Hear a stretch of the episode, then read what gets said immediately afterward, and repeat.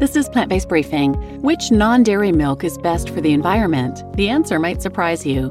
By Lisa Elaine Held at forksoverknives.com. And I'm Marian Erickson, and this is the curated content plant based podcast where I narrate articles on plant based, compassionate, and eco friendly living with permission in about 10 minutes or less every weekday.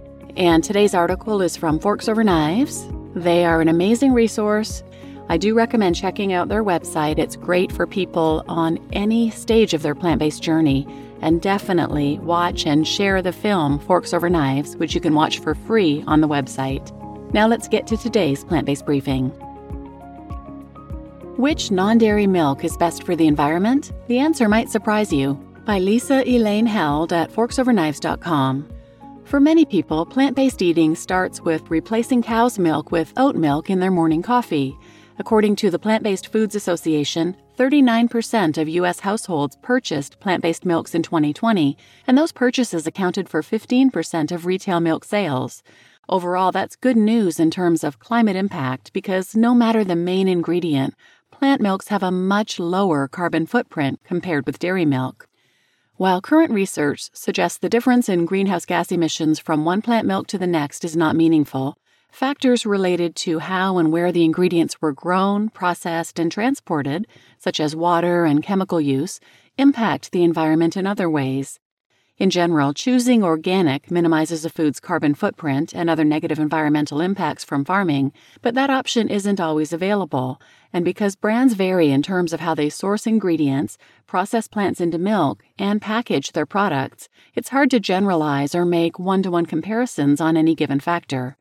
To help you choose the most sustainable option from among the most common plant milks, we've outlined the most important variables. Almond milk and water usage.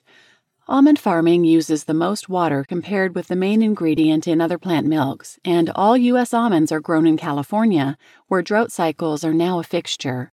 Production, which is pesticide intensive, can also be tough on bees.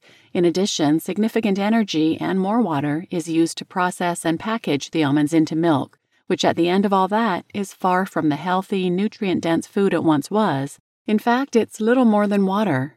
In a nutshell, it makes more sense to eat almonds than to milk them. Cashew milk and labor concerns.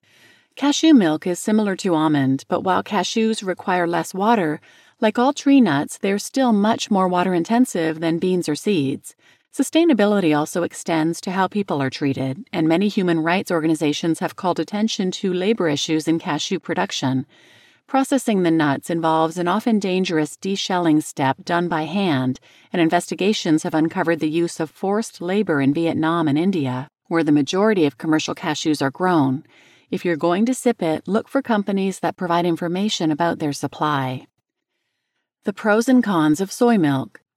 Soy gets a bad rap because we use a lot of land to grow it for animal feed and junk food, typically in systems that can lead to deforestation, depletion of soil, and water pollution. But when grown well and not overprocessed, soybeans can actually contribute to healthy soil by fixing nitrogen, an important plant nutrient. Soybean crops also need less water than nut crops, and more nutrients from the beans end up in the milk resulting in a more nutritious beverage. Look for organic or non GMO. Avoiding pesticides in oat milk. Like soy, oat milk generally retains more nutrients, including fiber, compared with almond milk. In the field, oats require the least water compared to other plants turned into milk. However, some conventional farmers spray glyphosate, aka Roundup, right before harvest, which can contaminate ecosystems and the crop itself, and organic oats are currently hard to find. The EPA says the levels found on oats are safe. Groups like the Environmental Working Group disagree.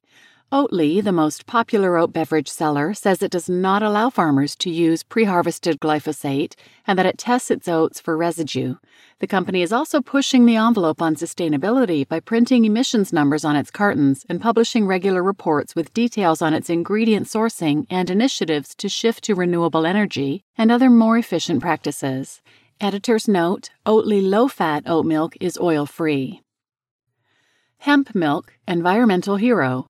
Milk made from hemp is newer to the market, but the seeds are super nutritious and the crop itself is an environmental hero. It can be grown without pesticides easily, is resilient to weather extremes, and has long roots that help build healthy soil. The best part? It's incredibly good at pulling carbon out of the atmosphere, even better than forests, so it can actually help mitigate climate change.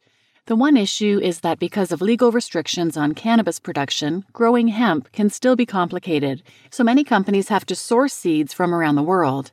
Thankfully, that's changing. The best option of all? Homemade plant milk. Research shows a significant portion of the greenhouse gas emissions from plant milk come from processing and packaging. So, by blending your own ingredients at home, you can further reduce the climate footprint while minimizing waste and water use. Learn how to make your own basic nut milk and sweet vanilla almond milk linked here.